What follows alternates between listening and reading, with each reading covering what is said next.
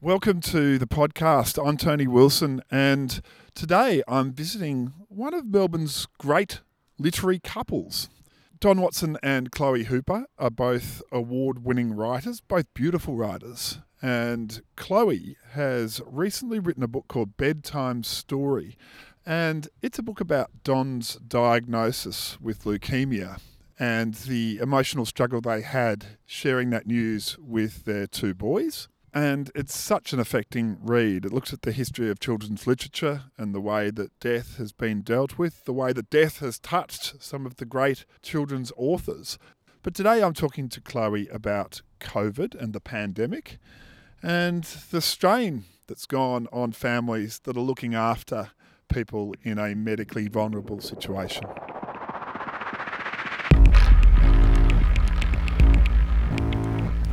COVID Roulette. Stories from the pandemic.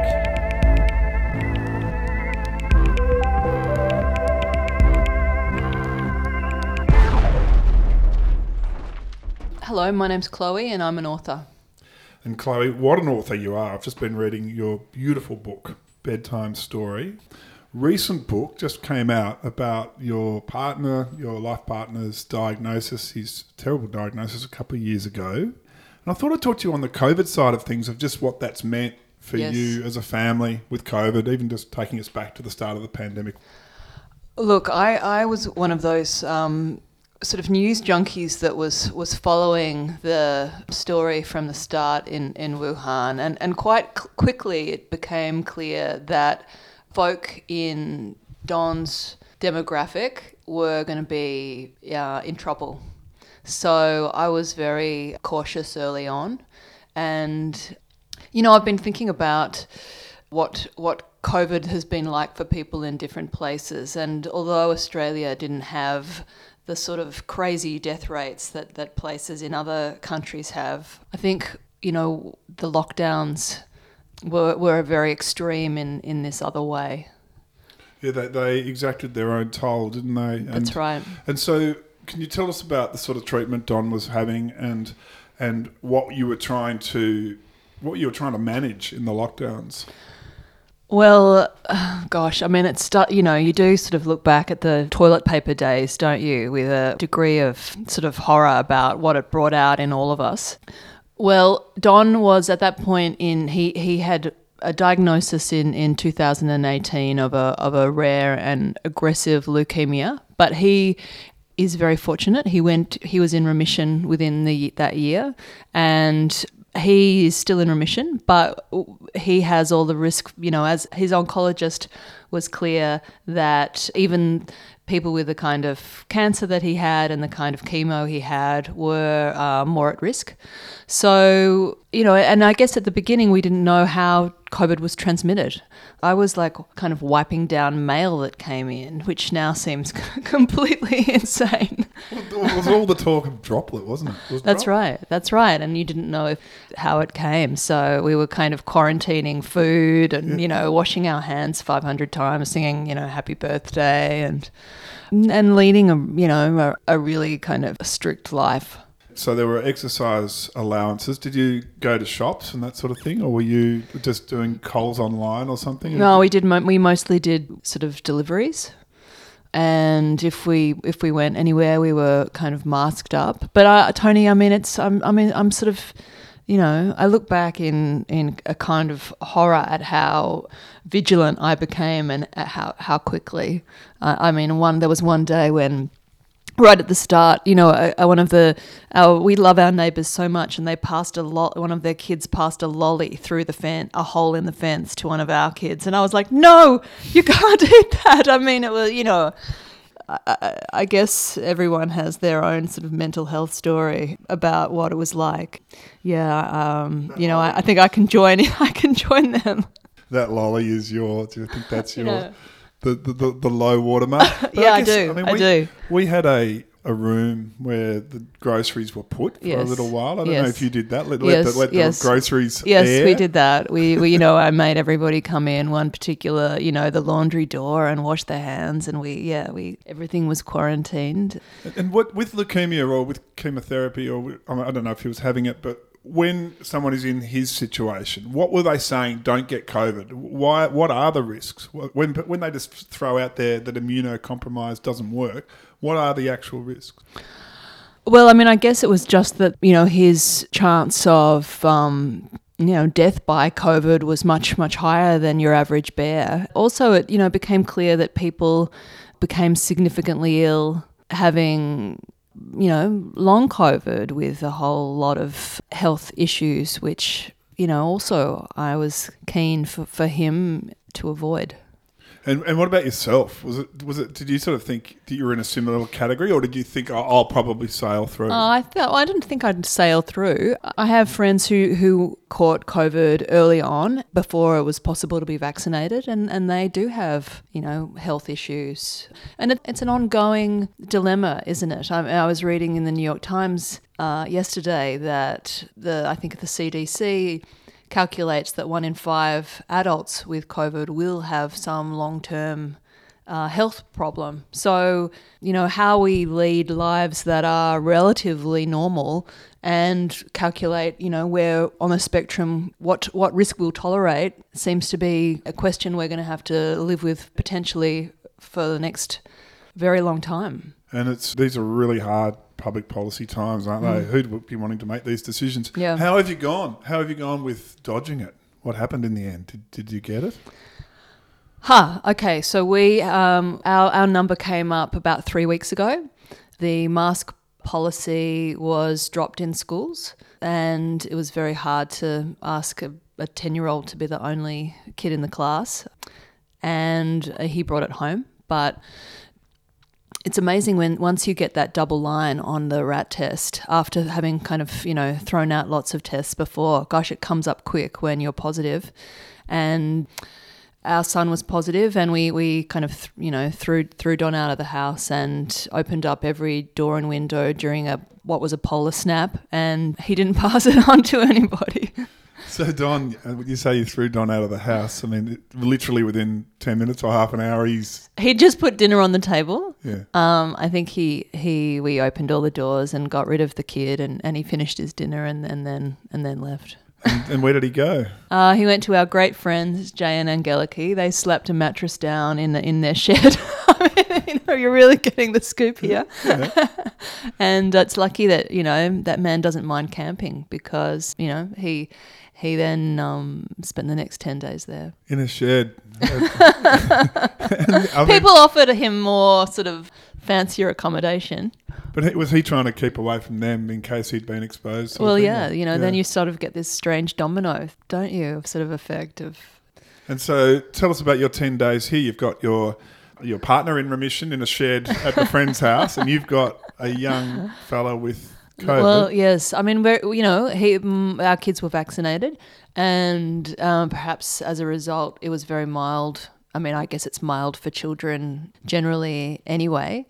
And he was really fine within a, a day or so. And, you know, it was almost, I didn't want him to have it badly, but watching him kind of um, in his pajamas with a mask on, kicking a football around the house while everything is in chaos was kind of, you know, that was annoying as well.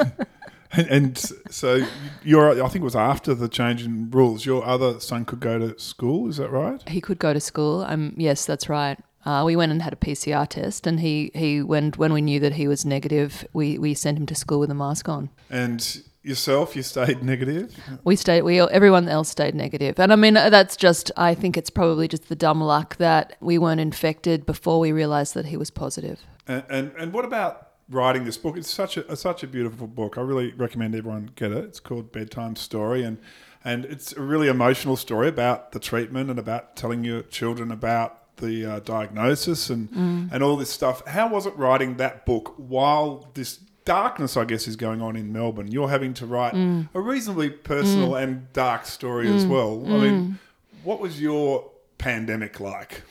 Well, I, I, you know, that this book wasn't really hard to write because, in a way, it is actually about uh, how do we, what are the stories that get us through the dark? How do we, how do we find a way to kind of, you know, weave our own straw into gold and find the the magic in in dark times. So actually, I feel like those stories helped me through, you know, a period where I guess um, the existential questions we were asking ourselves throughout, you know, my, my partner's brush with cancer then became questions everybody around the world were, were asking themselves.